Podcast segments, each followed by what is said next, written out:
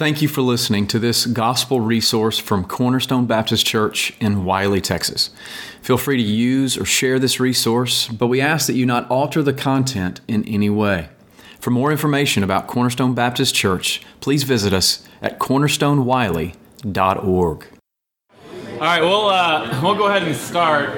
Um, I don't know what happened or what I said last week, but I feel like there's a lot less people here than last week. So um, if I said something, I'm sorry. Um, I mean, and Julie was saying it was even like the Fourth of July weekend last weekend, so you think there'd be less people last weekend than this week. So I, I really must have said something bad. So, um, but again, my name is, if you don't know me, my name is Luke Thompson. I'm an international partner with Cornerstone.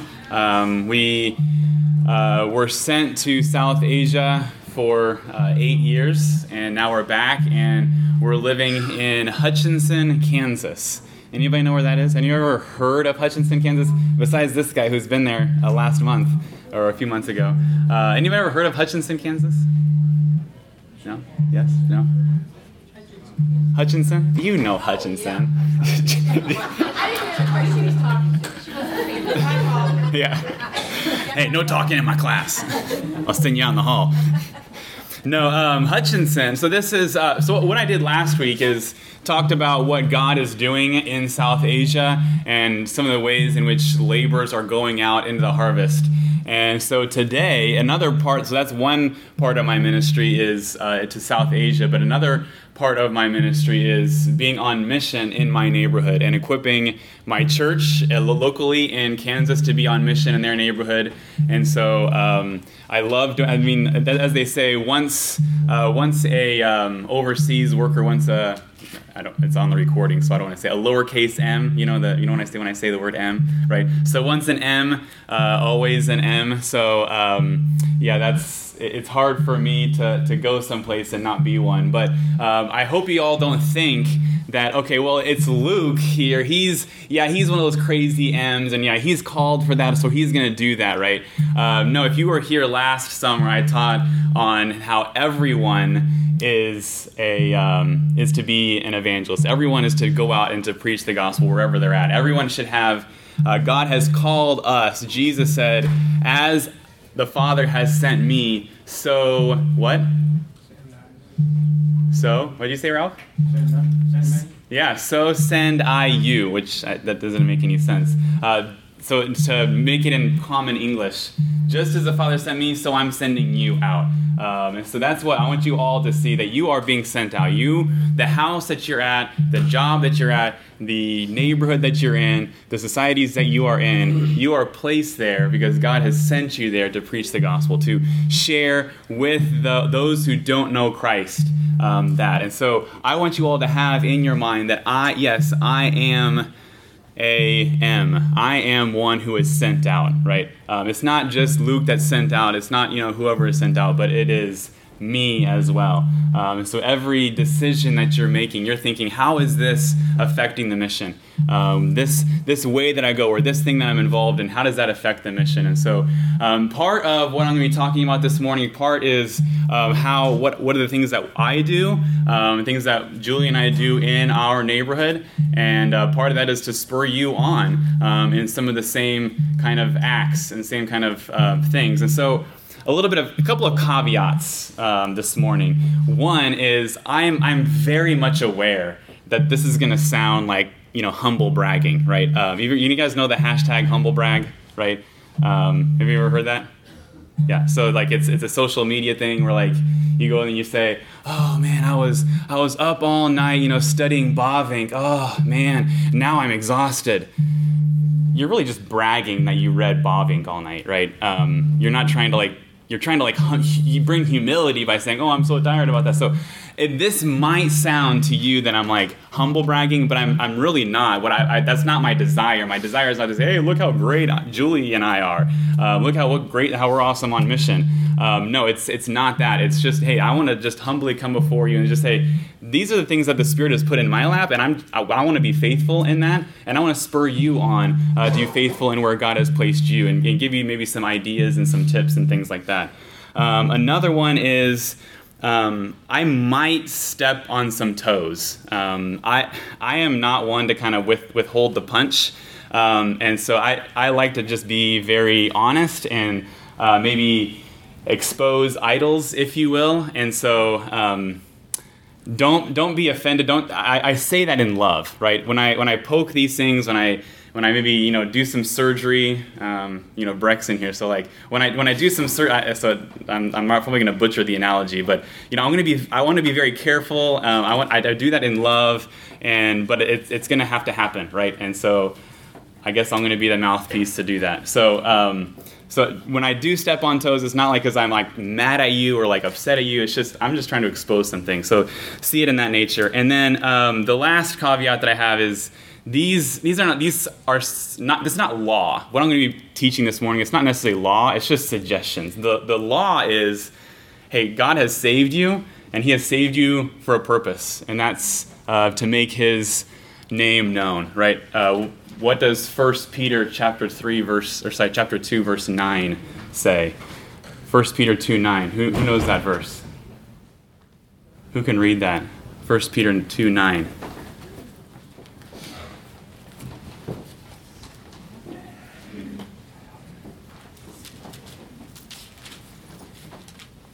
I hope I got the reference right. off the top of my head. It should start out where we are a holy nation, a royal priesthood, something like that. Mm-hmm. Yeah, so can you read that real loud?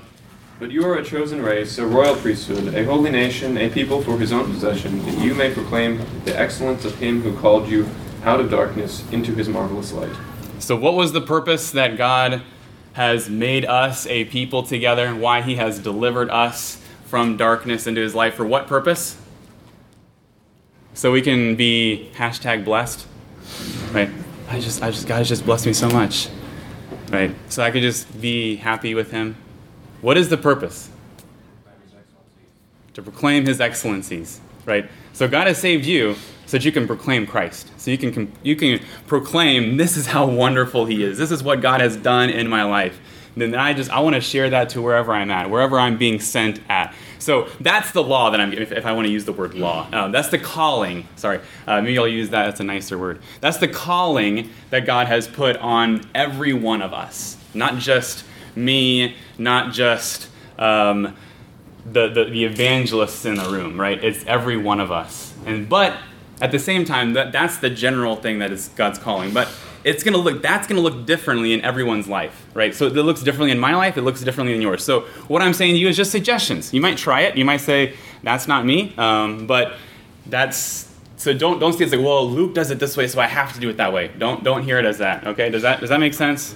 Okay thank you. I just want to make sure. Um, and so now as we as we get started i um, I want to tell you where Hutchinson is because um, as I talked to someone this week, uh, all I knew was the coasts, right?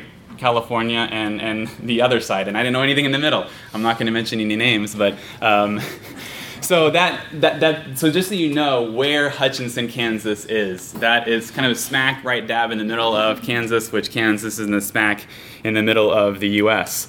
Um, so and it's a population of 40,000 people, so eh, it's not a small town, but it's not you know DFW seven and a half million people, right? Um, so it's it's a smaller community, and it's one that I was born and raised in. Um, one of the things that, that you have to understand about Hutchinson is yes, it's it's a it's a more or less a, a Christian town, uh, much similar similar culture to DFW, um, but there's a big divide in in this town of forty thousand. There's a big divide. There's a the, the streets are numbered from first all the way up to like you know 43rd street okay um, and they all and that, those those streets run east and west, and they progressively go north, and but it's after 11th Street, uh, especially especially some it's a little past 11th, but 11th is is the boundary line. Where north of 11th, that's where you have all of very very wealthy homes, very very affluent middle class uh, kind of areas. Anything south of 11th, uh, people are like, oof you're living down there. Uh, it, it's it's it's that that kind of uh, it, it's a very big divide. Now we live on First Street, so uh, we're about as farthest into this place as you can get. Um, now why why did we choose to live there? Why most people would say no. Uh, it's not that like we're poor. Well, he's the poor, you know, overseas worker that lives on an in, a South Asian budget. So um, he had he had no other choice but to have a house on First Street, the, the farthest that you can get into that. Um, but that's not necessarily the case. We, we could have gotten some loans out. We could have you know done some things and um, got into the more middle class. You know, one with has um, respectability, maybe, or as some would say, some more security. I, I don't believe in that, that there's security in middle class. Um, but why would I choose, why would Julie and I choose to live there?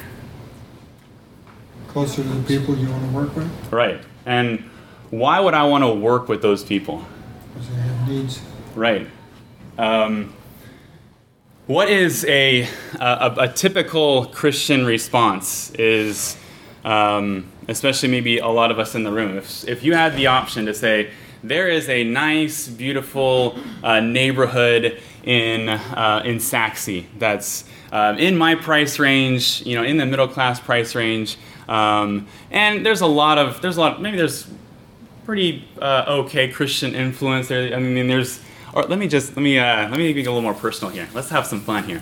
Um, maybe I should get a house in the Woodbridge area, right? Um, I've I've now come to know about half of Cornerstone lives in Woodbridge, um, so it's like I, I should live in Woodbridge. It's a nice community. It's got a great pool. It's got you know all these amenities. It's it's close to where I'm at. It's very close to the church building, and, and a lot of my uh, church family lives in Woodbridge.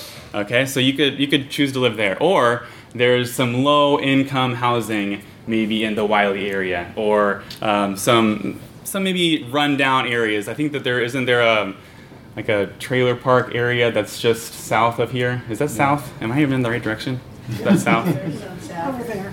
Yeah, right. Um, so, what would you all norm? What would a normal Christian, maybe in this room, choose?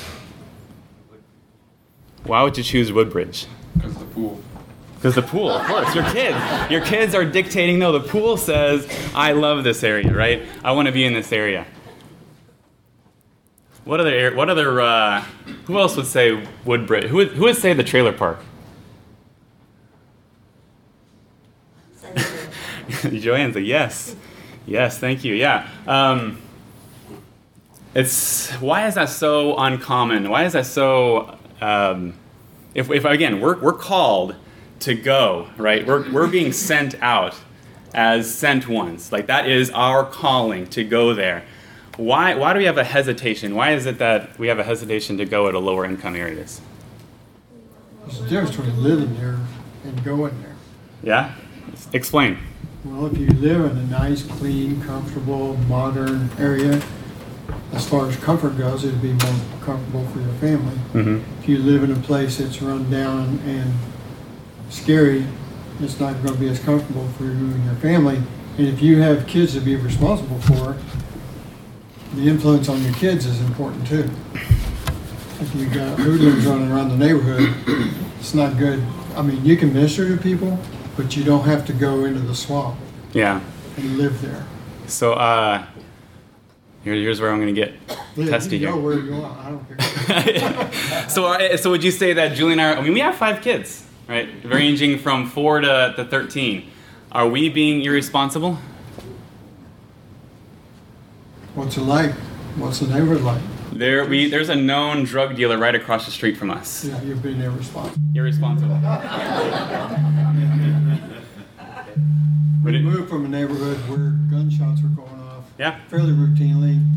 People would drive their cars up on top of other cars, so the drug deal didn't go well. Yeah. And uh, government was paying people to live there, so we decided it's cheaper to buy a house in Rockwall than to do private schooling in Dallas. Yeah. Get out there. I mean, it's good to minister to people like that, but you don't have to live next door to them.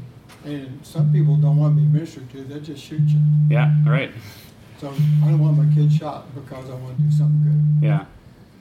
What what all what all do you think of of um, so we got Greg's Greg's opinion here. Yes, Mr. Mark.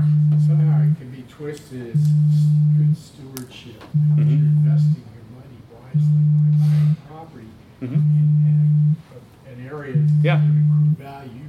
Sure. Rather than buying property in an area that's basically in decline. Right. And, and, so oh, for a lot of us, we have to be honest when it comes down to money. Yeah. That's, that's really what it comes down to. Yeah. And we can couch it in terms of stewardship. Yeah, right. Could. Um, to get around that, could you still buy the house in Woodbridge and yet live in the trailer park and just rent out the Woodbridge place as a investment property? Yeah. That's that's a way to get around that. So now now what excuse do we have then? How many funerals can you pay for with that? right. I mean, um, you know, to, to be honest, you know, with with that mentality of like, well, okay, so if all Christians were to say we got to be responsible, we have to like steward well, we have to do that. What what happens to low income areas? It's a, it's a dark area. What, what's going to happen to them? How how uh, how will they be reached? I guess. How is the dark? How is the darker darkness going to get less dark? Yes, Paul. I think your premise is false. Okay. So, I mean, there are no, we're no more Christian those who are affluent than those who are Sure. Heart is just to reach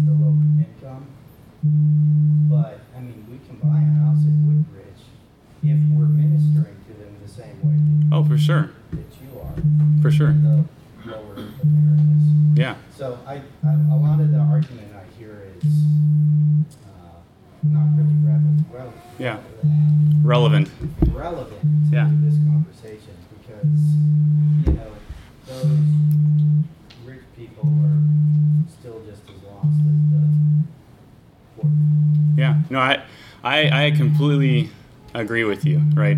Um, and so, again, going back to what I was saying, in Woodbridge we have quite a few families there, right? So there's there's quite a bit of presence, uh, Christian influence. There's people that are sent there already, right? You're saying us specifically. Right. Yeah. Right. Right. So there, there are people that are sent to Woodbridge. I, I you call you, you might say they bought a house there, so they're there. I say God sent them there. Right. So God has already sent quite a few workers to Woodbridge. Now there could obviously be more, most definitely. Right. Um, I, there's no way that I could. We would love to have all of Woodbridge come to know Christ. Right. Um, but again, with the low income areas, as Craig is saying, no, like we need to be responsible to not live there, right? So now the the moral argument is not, hey, we need to have equal level here, right? We need to have equal number of people in the wealthy as well as the low income, because that, that's your argument, right? That there's there's lost people in both areas, but it seems like a lot of Christianity wants to kind of do well. There's really a lot of lost people in the wealthy areas, and not a whole lot here, and so we have a lot more percentage in the nicer areas, and who are not willing to say, hey, let's let's go down to the low income. Let's let's do away with that. We already have quite a few people here. Um, let's let's go to the darkness. Let's go to that dark spot where maybe there is no Christian influence because they've all fled, right? Um, I'm just talking about to my in my own hometown. Um, very few Christians are in that neighborhood um, and working there and willing to come in and be partners with us in that neighborhood. Um, but I can name you hundreds of Christian homes in the other areas. So to, to answer you, I completely agree. Now, if we were all to move to low income, that's not going to solve the problem because there's people in wealthy that do. So it's like, I don't want everybody to move. I just want a few. Can I just have a couple, right? Can just can just like a few of you to say, you know what, I'm not going to live there. I'm going to go to where maybe I could not afford it, uh, or I, I could afford the other thing, but I'm just not going to. I'm going to be called and sent to this area. Does that does that make sense? Sure. Yeah. Yes, Joan. I also think that uh, by living in the poor area, you're able to communicate more with those people, or you bring somebody from a rich area into that area, they're more likely not to listen to you Mm-hmm. because you're living there with them. Right, right. Um, Julie, maybe you can kind of speak to that a little bit, what Joan is saying. Um, you're saying that yeah, you kind of are able to minister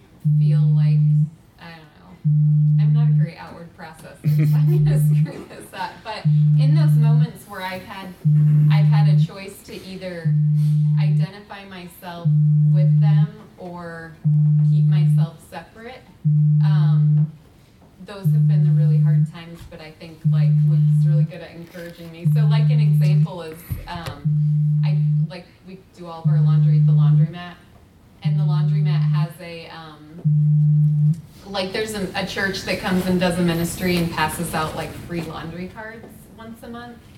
And so my neighbor wanted me to take her.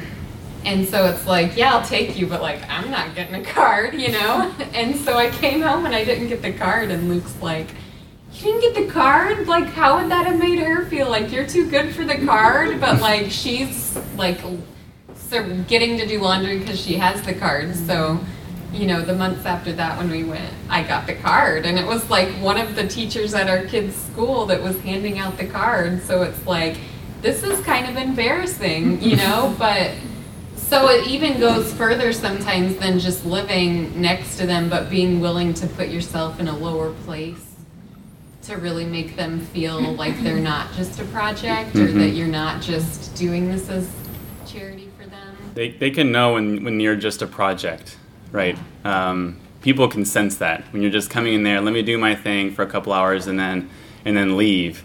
Um, and they know like, okay, well then, how can they? Do they really trust, right? Um, that person rather than, hey, I'm I'm in the mud with you.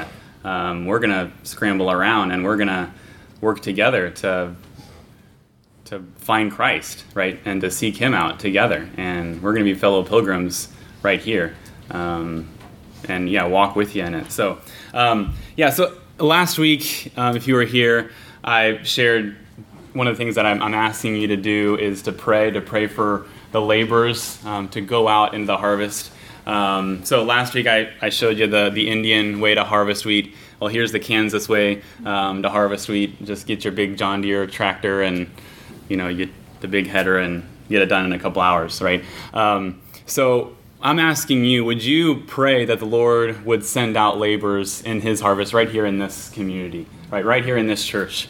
Um, pray. We even pray that if you were here this morning, um, Dan prayed that we would be that church that would go out and would accept um, those uh, who are different from us, um, who are uh, have different experiences than us. That we would be a church that would welcome that. And so, would you pray um, that you all would be sent? There would be people that would be sent out to areas that maybe we're not used to, um, areas that um, that don't necessarily have the same cultural values as we do.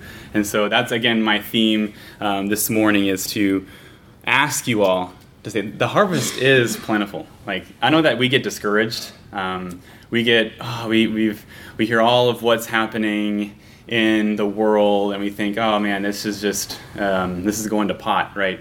Um, but I'm telling you, God is at work. He is changing lives. He is transforming lives every single day.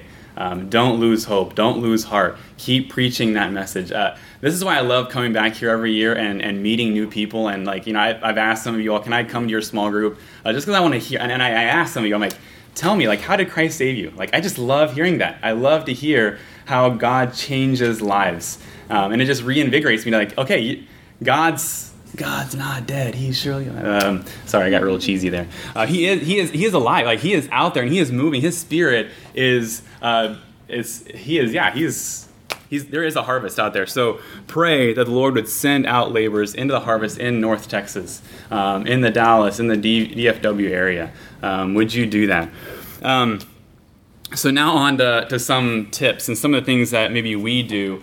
Um, one is uh, we, we, we bought the house. Now the house was uh, let me let me show you a picture of. Sorry, I'm not a Pinterest guy. Um, Julie and I are not Pinterest people. This is like. screen's not working, they're doing something with airplane. Uh oh, thanks. I don't know if it's from the sound booth or not. There I am. Okay, so this is um, this is a shot from the real estate photos. So this is not like this is the one where this is how we bought the house. So you can see the front yard had a gate at it. You know, this like fencing in the front yard. The it was a dirt driveway. Um, so there was like no no pavement, nothing like that there. Um, this was like some nasty like tulip flower. Were they two irises or something? So- sorry. I, if you're a flower person who love irises, I it was like gross. Um, but it was just like full of that, and uh, um, on both. This, this kind of extends over here on both sides of that, and um, so and there, there's also a little bit of a backyard, and so we thought, all right, sh- what should we do? Should we like leave it as that, not really address the front yard, but let's let's do the backyard, make it make it a nice little oasis for our family, um, so something way for us to, to get away and kind of retreat in the backyard. Um, Yard's like six feet. Yeah, it's not it's not very big, right? The backyard is very very small, uh, much much like this. This this is this is the actual size of the front yard, right? This is not like well, it must have like more depth. No, it, it's looks are not deceiving. That that is the true length of our yard. Um, it's very very small. It's a very it's like a eight thousand square foot plot, something like that. It's very really small. I actually I think less. I think it's five thousand square foot plot. Um, anyway, so um, where was I going with that? So um, what what would be your all's you all's I don't say that right y'all's? Uh, sorry I'm from Kansas. What would be y'all's? Um, what would be your decision? Would you would you change the front yard or the backyard? Which one would you make the oasis? At least make the grass green. at least make the grass green? Well um, this is the a wintertime picture so you're not going to get green grass in the winter at least not in Kansas. What should we make the front yard or the backyard our oasis? On the front yard. The front yard Yeah. why, why the front yard Oh, we just found out this weekend when you're doing stuff in the front yard, you get a little interaction with your neighbors a bit. Uh, so you know the right answer now. He's a good student. Um, no, but what would what would the typical thing be to, to make a backyard your oasis or the front yard your, your oasis? The backyard. Now, why the backyard? You can separate and go else, or you feel like you're going away from where you are. I don't know. Yeah, yeah, yeah. Now, if we are thinking ourselves as sent ones, ones that are being sent out on mission wherever we are, does a backyard oasis help in that mission or does it hinder it? Because, I mean, if you're saying, well, no, we need to have a nice, relaxing spot, your house is a nice, relaxing spot. Like, why do you need a separate space from it? Just use your living room to relax. Why do you need the backyard to relax? Or just relax in the front yard. Why Well, I need my privacy. I, I've, I've, I've heard, you know, all the arguments. But if we are, are legitimately thinking, no, mission is first, right? Me, me giving opportunities, open doors to proclaim the excellencies of Him who called me. I need to design everything because I'm that's what I, that's who I am. I'm a sent one, right? Um, I'm an M. If you guys you guys know what I mean when I'm saying M, I'm sorry, I'm, I'm doing that for the recording. Um, but I'm an M, right? So what? How am I going to decide this, right? I'm going to decide to say, you know, I need to use the front yards for these people that are passing by. Again, I'm in a low income area. Not a lot of uh, vehicles are driving, or yeah, not a lot of people have vehicles. Uh, so walking is um, a pretty good mode of transportation for a lot of people, and um, so there's going to be a lot of people that walk by and, and have a chance to stop and have conversations. And hey, I'm, I'm grilling out here in the front. Would you like to have a burger and have a hot dog? Are you, you tired? You know, come have a seat. We put seat. We have things. Oh, I'll just show you the the picture here. Um, so then we transport. Wow, that's really bad. I got this off Google Maps. Uh, the the Google the, the what is the Street View on it. So that that's how bad we are like taking pictures and like the before and after and like you know get on HGTV and show you how the skills I have. Um, so like you know we put a, a picnic table up here. We took that whole fencing out. We we paved a driveway for for people to play on or to, set things out on and. Uh, the grass is still not green. Um, it's actually about 80% dirt and uh, 20% grass uh, because the kids just play on it and um, they actually use this spot to like dig holes. I don't know why. They just get the shovel and start digging holes. I, I don't know what's wrong with my family. Um, but we, we, we tried to transform that to make it a, a welcoming area for our neighborhood. And, um, and it, it has. Like, it's, it's been a welcoming spot for uh, people. And so they, they come by, we, we sit on our steps, and um, homeless people that come by, we've, you know, feed them. Um, we, we just, we are, we are a, a, a try to be a, a light, a place of refuge in that community. And how can we do that if we've done it in our backyard with the high walls and, and all that that's going on? Um, so, I, I uh, again, I'm going to ask this question. How many gods are there in South Asia? This is a pop quiz from last week. A million or something? A million? 330 million gods in South Asia. Okay, that's that's something to Now, how many gods are there in the U.S.?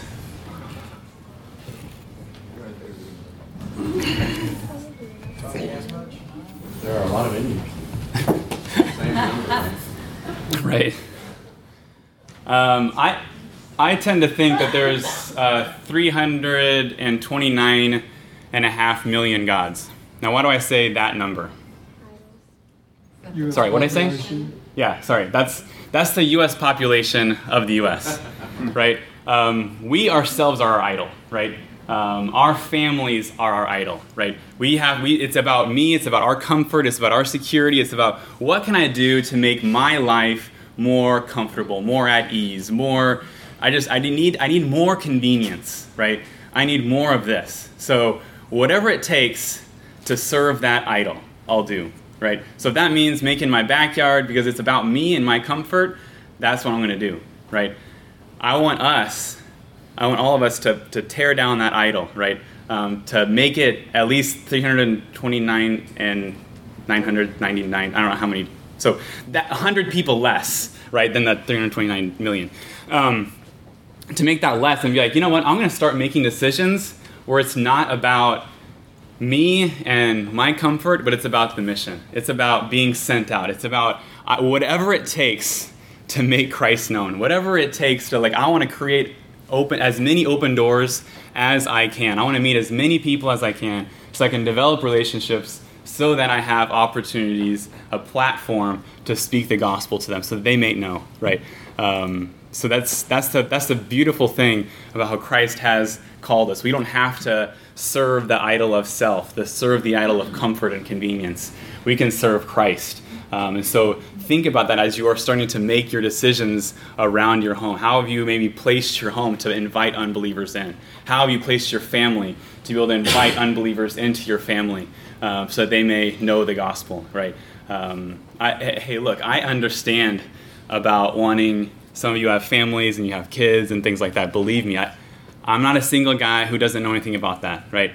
I have five children myself. Um, and I can tell you how what a joy it is to be on mission as a family right? And it's not just my mission. I have to like i have to hide them away from the mission but i can bring them alongside. Let's have these conversations together with these families. Let's have let's go out and serve together as a family that my our neighbors around and and they love to do it.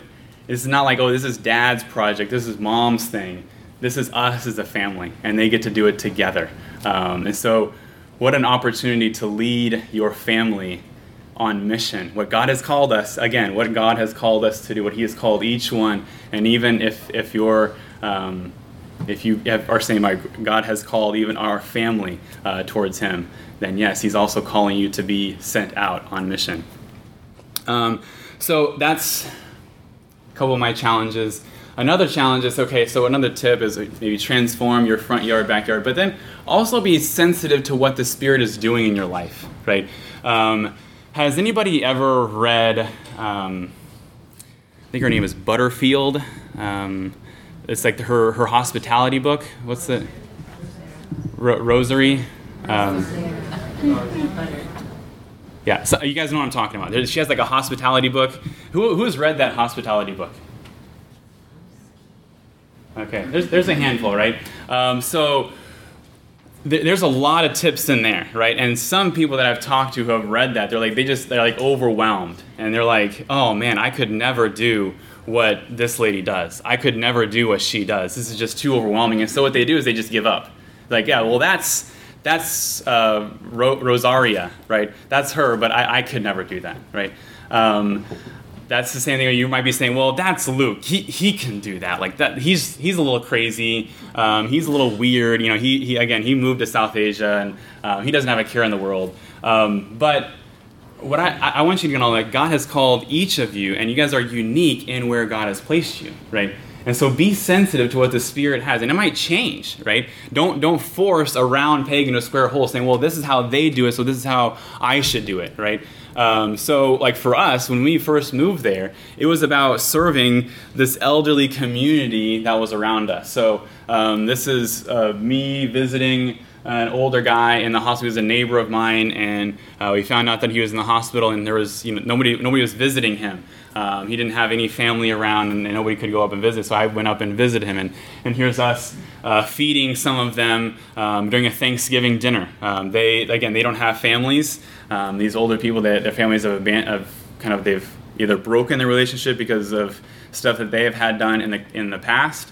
Um, but what well, that's one of the unique things that Julie and I do is. Um, yeah, we have family around now, but it was a big thing for us in South Asia to use the Thanksgiving holiday and um, invite all these people and show them because you know in South Asia they don't celebrate Thanksgiving, but they've heard of it. Working for IT companies, like what is this Thanksgiving holiday all about, right? and so uh, they'd want to know like what is this? Why do you have to have turkey and you know all that? So we'd invite. We'd have like I think one time we had 50 people in our in our small apartment because um, they all wanted to hear about what Thanksgiving was, and so uh, we we made it a tradition to make a big feast and invite everybody out. When we came back here, it was um, all right. We got to get together as a family and we're like nope we're on mission here right? Um, that is our primary focus is it's that. And so god has sent us and there are people around us that are that, that hate thanksgiving uh, because they don't have anybody to celebrate, celebrate with. And it's it's a lonely holiday. Everybody's talking about how they get to be with family they get to do all this stuff and they don't have anybody to be with.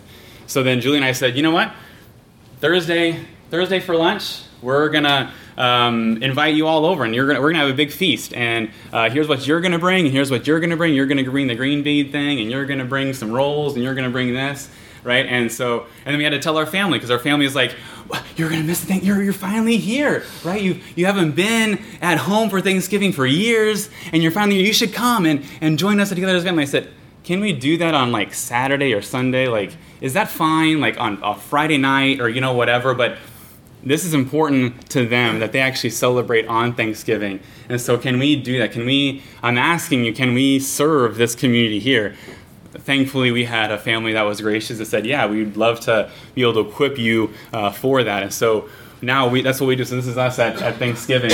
Um, have like you know we're all gonna we all ate at a one long table in our house and had a Thanksgiving dinner. And you know what the great thing about that is? Is I, that's another way for me to to preach the gospel because I say, what do you guys, you know, we the tradition, what are you all thankful for, right? Um, they're all, many of them are, are saying, well, I, am thankful that I have an apartment because for many years I was homeless, so I'm thankful for an apartment, um, and you know, just different different stories like that. I'm, I'm thankful that um, I have a communication with a kid because you know this we've had other kids taken away from foster care, different stories like that, uh, and then it comes to me, and I say, I'm thankful for one person. Who's that? This is Sunday school, so you can say the answer. Who am I thankful for? Jesus, right? I, I get to be thankful for Jesus. And why? Why am I thankful for Jesus? And I just get to, to preach, the, I get to proclaim the excellencies of Him who has called me from darkness to light. And so um, just a great opportunity for us to do that. Then, um, we began to notice as our kids are in school, um, we live uh, across like kind of catty corner. I don't know if you guys know catty corner, catty wampus from. Uh, um, we were just joking that Jane and I, it's a, it's a, Kansas thing. Diagonally, I guess you guys say. What do you guys? How do you? How do you? You guys say catty corner? Okay, great. Um, so it's like you know the, that catty corner from us is a big apartment, like a low income apartment housing kind of thing, and so uh, we we have a lot of kids that come and play in our in our house. Now we we have some extra bikes and some extra scooters that we got so that kids can play with them and things like that. And we can now have a driveway. The kids play like four square on our driveway and stuff like that. And and we began to look around this spring and it was like this is we have like 15 kids playing again. And remember that remember that tiny lawn? We had like 15 kids playing in this tiny little lawn area over here, and it's just like this is insane. And so we were like, okay, we this is again the spirit is maybe shifting us away from maybe one generation, one end of the spectrum, to the other end of the spectrum, and that we have all these kids around us. And so, what are we going to do? And as if you guys are following some of my updates, we we had a uh, VBS uh, right there in our front lawn. So all those 15 kids. I have never done a VBS before. Um, in fact.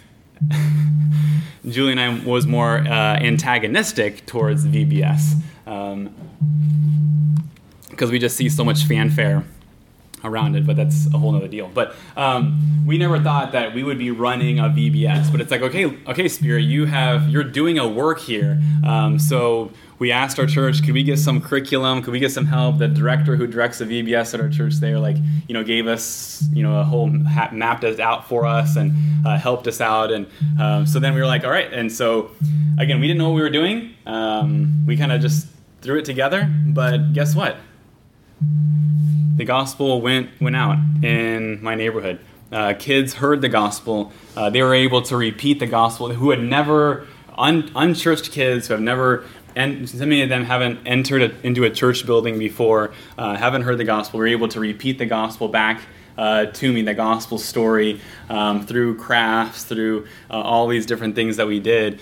Some of them memorized verses. They were so excited to memorize verses. We, we prayed together. Um, and so we, we, I would not have had the opportunity if I wasn't saying, all right, no, I have to focus on the elderly people. That's I have to focus on this, and I ignore that. No, it's like, all right, I have to be sensitive. What is what is God seeming to be doing around here, and how can I just step into that and make it? Remember, my my mind's purpose is I'm a sent one, right? So what am I going to not just okay? I have to like kick these kids off my lawn, right? Because they're now my my lawn is like you see that, see this is this is my, what my most of my lawn looks like, right? It's like 80% dirt 20% grass, right? And so I have to be like, you know, it's not about having the perfect manicured lawn, it's about the mission, right? It's about having a warm, inviting place for these kids to want to, want to come to our house.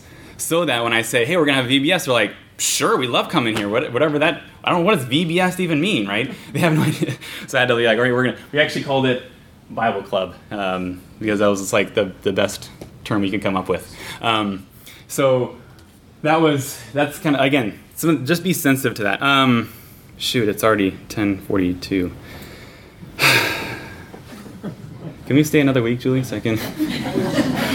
um, Mark would like that. Oh, please, we need some more Sunday school teachers. um, yes. Okay. So um, one one other thing that I would la- ask you all to be sensitive of is: Do you realize how many unreached people groups are in the DFW area? There is over uh, there's there's there's an organization called Global Gates, and they have found that there is 230,000 unreached peoples in the DFW area. 230,000. That people that would be we would you know we would you know what I mean by unreached when they're in an area that's like they they don't, don't have access to the gospel. So like people they don't have family, they don't have uh, people in their village, they don't have a church there. There's no Christians there. Um, it's it, they don't have access to hear the gospel. And now what they've because of education, because of work, they've come to the U.S. and now they're here. And and it's not just well they could just well there's a church right next. Well they're, they're not thinking it's it's about like you right. Um, suppose you were to move to um, uh, Riyadh right um, or what's a more famous town in that area. Um, Baghdad, right? So, yeah, let's. Baghdad. Suppose you were to move to Baghdad, right? And the Muslims are thinking, well, yeah, we got all these mosques around here. Of course they could. They, they, they would love to just enter into a mosque. Would you love to enter into a mosque? Just to hear their message?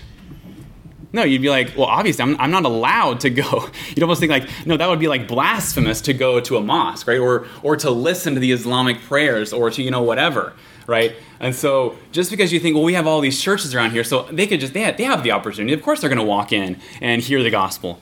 No, they have to be. You have to. They have to engage in a conversation. They have to. You have to love on them and, and bring the gospel to them. They're, you know, you remember what does Matthew 28, 19 and 20 say? Who can who can quote that? You guys know Matthew 28. I know you know. What does it say? What's the first word of Matthew 9, 28 19? Go. Go and make disciples. Make disciples, right, of all nations. Wow, I just have like, like bringing out of you. Come on, guys. Um, so, yes, go and make disciples of all nations. Now, there's a key word there. It says go. So we know that's what it says, but functionally, what do we end up doing? come and make disciples, right? You have to come and we'll make disciples of you. No, we have to go. We have to actually go to them and make disciples. So you can see I don't know if you guys can you guys read this? Maybe not you over there. Um, but it, it'll show you if you go to globalgates.com, globalgates.com, you'll show you all the unreached that are right here. And these are all areas in the DFW area, right, uh, where there's a concentration of them. And I can I can tell. I think that uh, I looked at some of the um, I looked at some of the uh, census data of Plano and Wylie. Do you know how many? What's the percentage of foreign-born residents in Plano? It's 27% of Plano is foreign-born. That means one out of every four houses that are on your block, people are from out of the country, right? Could possibly be an unreached people, right? That would mean if you are again we're are surrounded by eight houses, two of them of the you know you get it right one two three four five six seven eight right two out of those eight houses would have foreign-born people if you're in Plano. I, I think Wylie is like 17 or something like that percent. I can't remember what, what I said, what I researched, but it's still pretty high. Hutchinson is two percent. So um, I don't. I, this is why I'm pleading to you because I don't get that opportunity like you guys do, um, and so I, I would love to to spur you on to say yes. Like there are immigrants. Like God is because we have been so uh, we, have not been going. You know that like what is the, what are those numbers of like um, with missionaries going to unreached people groups? There's like out of every hundred missionaries that are being sent out, like I think it's like five of them are going to unreached peoples, right? It's a really low number. And so because we have been, um, I don't know if the word is ignorant or just not going, um, God is saying, you know what, if you're not going to go, I'll bring them to you, right? Um, if you're going to be so re- rebellious against me, I'm just going to bring the nations to you. And now they're right next door, right? And so if, instead, I'm, I'm pleading with you, instead of seeing that as a threat, uh, to you instead of saying like oh our, our country is like opening the borders and I, we need to close these borders. No. See it. You are sent one. Right? You are a sent one. So see it as god is bringing the nations to me and i get to i get to preach the gospel to those who had never heard it before so god continue to open the borders here I, I'm not going to get all political, um, but th- that's that's how I try to think of it. As okay, God is opening the borders here, and so that we can preach the gospel right here, right next door. Uh, we don't have to completely uproot our lives. All we have to do is just be open, right? Uh, we just have to open up our homes and allow them to enter and to come in. Um, I have a bunch of questions for you. Um, there's a lot of practical benefits towards. Um, come on. I was gonna do like a Family Feud style. I have the top seven answers to what's the benefits of of uh, the the nations coming to us. But you can you can kind of read them there as as I continue to talk. Um, but see that as a beautiful opportunity for you of what God is doing around you. And so, um, can I can I plead with you to do that, um, to be open um, to the nations around you, um, to see that God is doing um, doing something in DFW area. Um, he is. He is causing us a, a 78%, like I said last week, 78% are, who are professing Christians, 78% um, can go out and reach these 230,000 unreached peoples. Um, so it's, I would, my prayer for you is that some of you would be sent out um, to these to these peoples in in our localities, right here in our neighborhoods. I loved. I went to Walgreens the other day, and I'm like. I, loved it. It was like there was a, you know, a, an Afghan guy over here, and there was, um, you know, there's all these different nationalities, and I'm like, this is amazing. Like, look what God is doing.